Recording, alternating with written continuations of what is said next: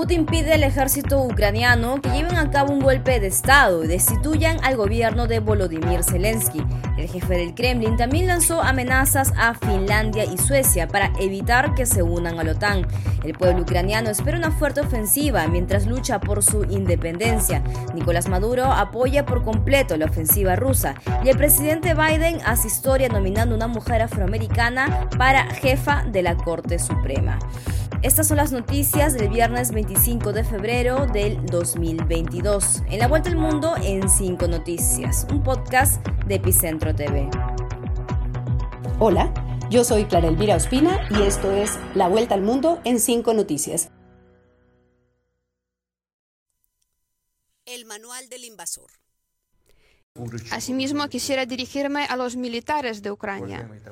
Estimados compañeros, sus padres, abuelos, no lucharon contra los nazis protegiendo a nuestra patria común para que los neonazis de hoy usurpen el poder en Ucrania. En Ucrania, Putin sigue el manual del invasor. Ha lanzado una operación militar aplastante, envía mensajes de conversaciones, pero promueve que las fuerzas militares traicionen al gobierno y den un golpe de Estado. Lo que sigue es imponer un nuevo presidente, realmente un títere suyo. Estimados compañeros, sus padres, abuelos, no lucharon contra los nazis protegiendo a nuestra patria común para que los neonazis de hoy usurpen el poder en Ucrania. Ustedes prometieron proteger al pueblo de Ucrania y no la junta antipopular que está saqueando a Ucrania. En la mañana se conoció que Putin le ofreció a Zelensky que buscaran un diálogo. Estados Unidos dijo entonces que esa oferta de conversación era engañosa y que pasaba por exigir la renuncia de Zelensky. Entonces, en la tarde, Putin emitió un mensaje tan a su estilo, mirando a la cámara sin pestañear. Les habló a los militares ucranianos y les dijo Tomen el poder en sus manos. Para nosotros será más fácil llegar a un acuerdo con ustedes que con esta pandilla de drogadictos y neonazis que ocuparon Kiev y tomaron como rehén a todo el pueblo ucraniano. Usurpen el poder en Ucrania. Ustedes prometieron proteger al pueblo de Ucrania y no la junta antipopular que está saqueando a Ucrania. No utilicen sus órdenes les llamo a abandonar las armas y volver a casa. Les explico, todos los militares del ejército de Ucrania que cumplan esta exigencia podrán abandonar la zona del conflicto y regresar a sus familias. En el campo diplomático, Putin ganó tiempo en el Consejo de Seguridad de Naciones Unidas. China le dio el salvavidas que necesitaba al anunciar que se abstendría de firmar una resolución de rechazo al ataque contra Ucrania. Lo siguieron India y Emiratos Árabes. La resolución tenía el respaldo de 11 de los 15 votos, pero la actitud de China y el poder de veto de Rusia frustraron su aprobación. La Unión Europea y Estados Unidos siguen apuntándole al bolsillo de los rusos. Este viernes anunciaron medidas financieras contra los líderes del Kremlin y particularmente el embargo de los bienes de Putin y su ministro de Relaciones Exteriores, Sergei Lavrov, en territorio europeo y en Estados Unidos. Tampoco les permitirán el ingreso a sus países, al menos no por las ventanillas de migraciones.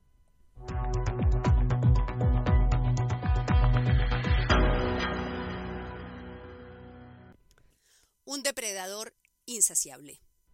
Bueno, otra de las razones expresadas por el presidente ruso Vladimir Putin para invadir Ucrania eh, fue el supuesto peligro de que la alianza militar de la OTAN se acercara demasiado al territorio ruso. Ahora la invasión ha impulsado a la OTAN a reforzar sus operaciones en el este. Este viernes Rusia amenazó a Finlandia y Suecia ante la posibilidad de que esos dos países adhieran a la OTAN. Es evidente que el ingreso de Finlandia y Suecia en la OTAN que es ante todo un bloque militar, tendría graves consecuencias político-militares que requerirían una respuesta de nuestra parte, dijo la portavoz del Ministerio de Relaciones Exteriores ruso, María Zaharova. Uh, national members uh, and providing security is the national uh, sovereignty and uh, Finland and Sweden should not base their security in uh, based on uh, damaging security of other countries, and uh, their accession to NATO can have uh, detrimentary consequences and uh, face some uh, military and political consequences. And Second question, uh, head of uh, la vocera dijo que están al tanto de los planes de la OTAN y Estados Unidos para poner un pie en esos dos países. Reconoció que Finlandia y Suecia tienen una política de no alineación militar, pero advirtió que hay una creciente comunicación de la OTAN con esos dos países y eso no les gusta. Y por supuesto ha contestado rápidamente la OTAN. Stoltenberg ha dicho que eh, va a desplegar ya tropas. La duda ahora es si van a llegar a tiempo, porque dice que podrían tardar entre tres y cinco días, cuando no parece que las tropas eh, ucranianas puedan aguantar ni tan siquiera horas. Si hay algo en lo que coinciden los analistas internacionales, es en que el ánimo expansionista de Putin no cesará con Ucrania. Su plan es mayor y temible. We have a defensive presence in the east. Uh, we are um, Uh, increasing our presence, not to provoke a conflict, but to prevent a conflict. And as long as there is no doubt about NATO's readiness to protect and defend all allies, and our commitment to the core message, the core task of NATO, one for all, all for one. Ser vecino de Rusia y haber pertenecido a la Unión Soviética es hoy el mayor factor de riesgo geopolítico, aunque no el único. Ahora el temor cunde en Estonia, Letonia y Lituania al menos. El presidente de Lituania declaró el estado de emergencia y Letonia suspendió señales de televisión rusas que emitían mensajes falsos y desinformación. Estos países ya fueron anexados a la Unión Soviética en tiempos de Stalin y las personas mayores saben lo que eso significó. Nos importa mucho nuestra independencia. En 1991 yo tenía 18 años cuando pasaron los tanques rusos y los soldados agredían a la gente. Yo soñaba entonces con la independencia. Ahora lo logramos y podemos decidir por nuestra cuenta. Estonia, Letonia, Lituania y Polonia hacen parte de la OTAN y han pedido drásticas sanciones para Rusia. Estar bajo la sombra de la Organización Atlántica les da una cierta fortaleza y una gran fragilidad a la vez, pues si Putin quiere avanzar con toda, sabe que la manera de entrar en conflicto con Occidente es ocupando alguno de esos países. El presidente ruso es un depredador insaciable.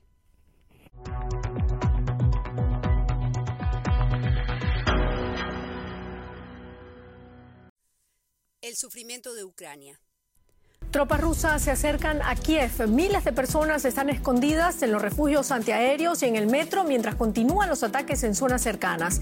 El gobierno de Volodymyr Zelensky asegura que sus fuerzas están listas para defender la capital con misiles antitanques suministrados por aliados extranjeros. Con esto comenzamos. Los saluda Silvia Cabrera. Rusia ha lanzado una operación aplastante contra Ucrania. El presidente Volodymyr Zelensky advirtió que todo indica que antes del amanecer del sábado ocurrirá el ataque definitivo sobre Kiev. Zelensky se ha puesto el uniforme de fatiga, prohibió la salida del país de todos los hombres entre 18 y 60 años y se entregó a la defensa de su país. Ucrania defenderá hasta el final su independencia, dijo.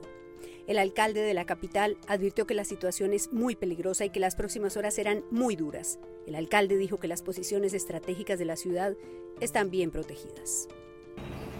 I'm calling to all the international partners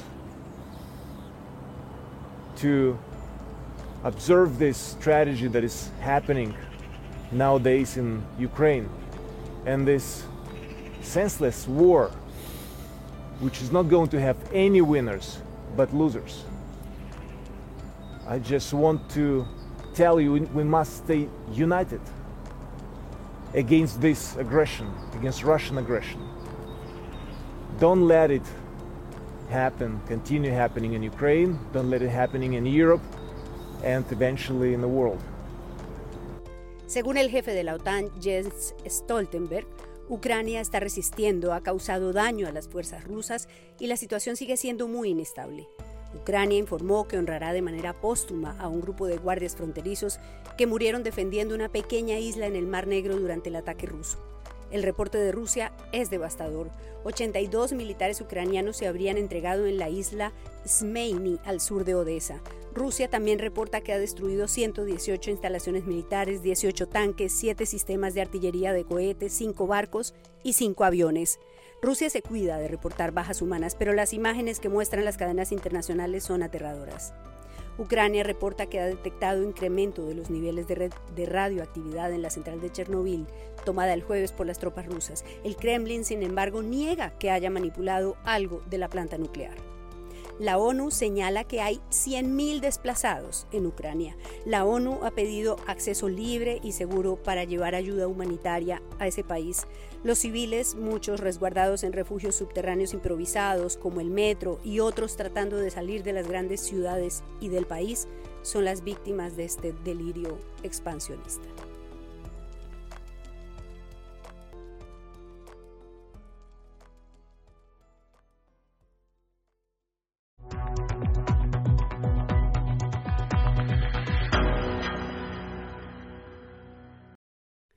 América Unida, más o menos.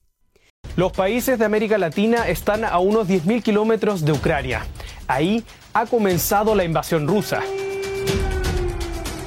Aún así, los países de la región ya habían dejado sus posturas claras en el conflicto. Los países miembros de la Organización de Estados Americanos, OEA, emitieron una enérgica declaración de rechazo a la agresión de Rusia contra Ucrania. El documento dice claramente que se trata de una invasión ilegal, injustificada y no provocada de Ucrania por parte de la Federación Rusa. Hacen un llamado para cesar las hostilidades y a respetar la Carta de Naciones Unidas. La declaración no es tan trascendental por los que firman, sino por los que no firman.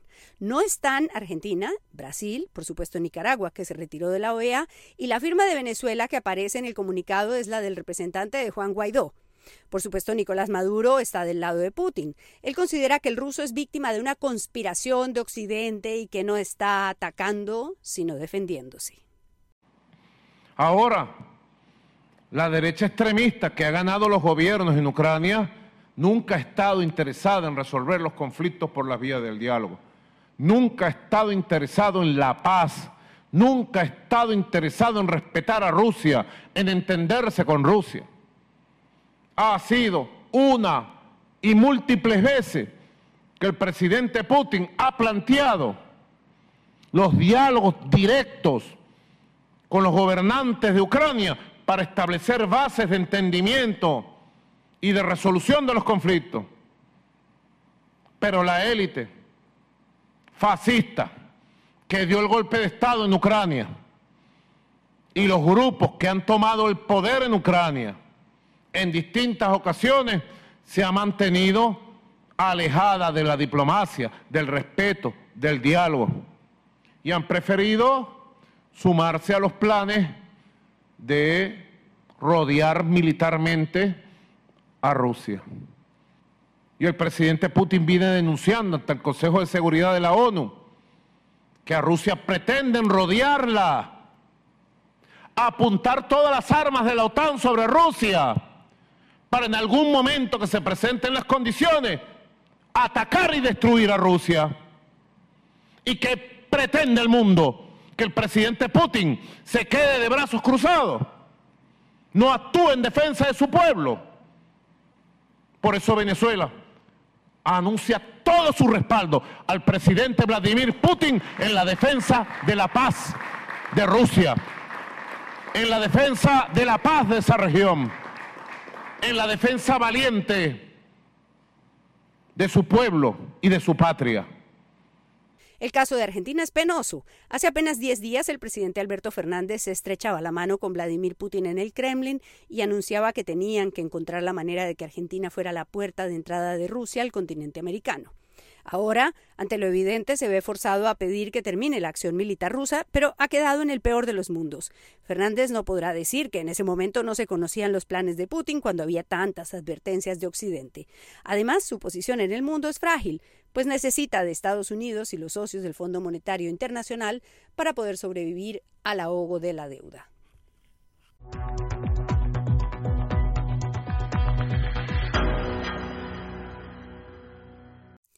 Nominada por Biden.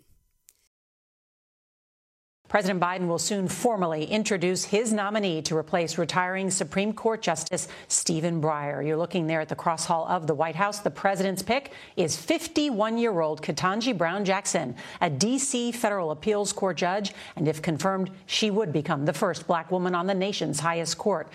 El presidente Biden ha hecho historia al nominar a la primera mujer afroamericana para el cargo de magistrada de la Corte Suprema de Estados Unidos y de paso cumple una de sus promesas de campaña. La tarde de este viernes ha presentado en la Casa Blanca a la jueza de la Corte Federal de Apelaciones, Ketanji Brown Jackson, de 51 años. Es una de las mentes jurídicas más brillantes de nuestra nación y será una jueza excepcional, dijo el presidente Biden inicialmente en su cuenta de Twitter y luego en la presentación pública acompañado por la vicepresidenta Kamala Harris amplió los elogios para su candidata. Someone with the wisdom to appreciate that the Constitution protects certain inalienable rights. rights that fall within the most fundamental personal freedoms that our society recognizes. End, someone with extraordinary character will bring to the Supreme Court an independent mind, uncompromising integrity, and with a strong moral compass and the courage to stand up for what she thinks is right. Si es ratificada por el Senado, Ketanji Brown Jackson reemplazará a quien fue su primer jefe, el juez Stephen Breyer, de 83 años, quien a pesar de que ese cargo es vitalicio, renunció para permitir que el presidente Biden nominara a alguien progresista para ese cargo ahora que cuentan con mayoría en el Senado. Jackson sería la segunda persona afroamericana de la Corte actual. El juez Clarence Thomas, un conservador, es el otro y apenas es el tercero en toda la historia de la Corte. Ella también sería la sexta mujer en servir en la Corte y su confirmación significaría que por primera vez cuatro mujeres se sentarían juntas en la Corte de nueve miembros. En este momento hay tres mujeres, una de ellas la primera latina en la Corte, la jueza Sonia Sotomayor.